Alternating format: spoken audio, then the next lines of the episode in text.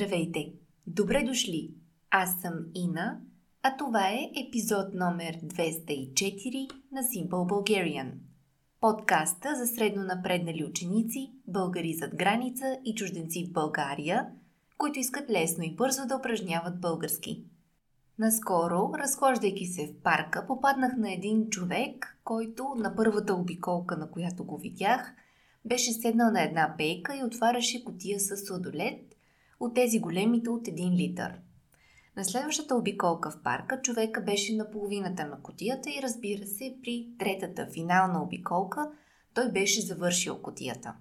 Човекът наглед беше доста слаб. Знаете, че има такива хора с много бърз метаболизъм, които каквото и да хапнат, не им личи. Та с моите приятели, освен че благородно му завидяхме, на шега се запитахме какво ли яде този човек с такъв апетит през зимата. Отговорът ще ви се стори малко странен и затова после ще го обясня, но всички единодушно в глас и през смях казахме ами сърми.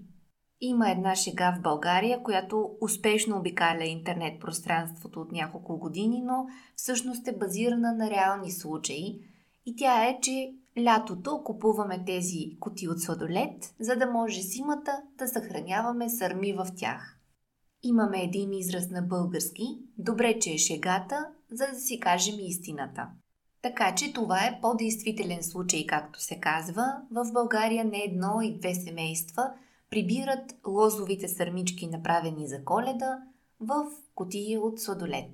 Наистина малко странен вариант на рециклирането правим тук в България, но за съжаление истинското рециклиране малко изостава – да поне да се порадваме на такива куриозни случаи, както сърми в коти от сладолет.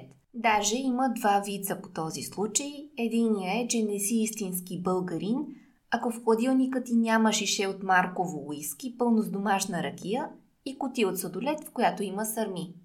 Другата смешка е, че ако на шише от фанта има капачка от Кока-Кола, значи в шишето със сигурност има ракия. Ако трябва пък да сме сериозни за малко, по повод на това, което казах, че поне според мен в България малко изоставаме в рециклирането, сравнявайки с останалите европейски и не само европейски държави, мога да допълня следното. Според мен това не е до желание на българина, а по-скоро до условия и държавна политика. Мерките и стъпките са съвсем прости и нещо, което мога да дам за пример от преди 50 години – е начина по който е пазарувал българина тогава, сравнявайки с днес. В годините на социализма, който често е опрекван по доста линии, все пак трябва да признаем, че всеки човек, всяко домакинство е имал своя многократна, да не кажа вечна, чантичка или мрежа, няма значение как ще я наречем, за пазар. Днес безразборно се продават пликчета, чантички, турбички или каквото име искаме да им дадем. И това е огромен буклук, който се генерира от нещо съвсем елементарно. Друг елементарен пример, който мога да дам и който беше факт дори в моето най-ранно детство, това беше начина по който закупуваме напитки. Дали ще е бира или газирани напитки, или дори вода, преди беше практика да ги купуваме от магазина в стъклени шишета и след като изпием, да върнем шишето. Това днес не само, че не е практика, а е рядкост, по-скоро даже не ми се е случвало в последно време. Нещо, на което аз самата не съм била свидетел, но са ми разказвали, е било закупуването на кисело мляко, пак по същия начин в стъклено бурканче, което накрая след консумация връщаме обратно в магазина.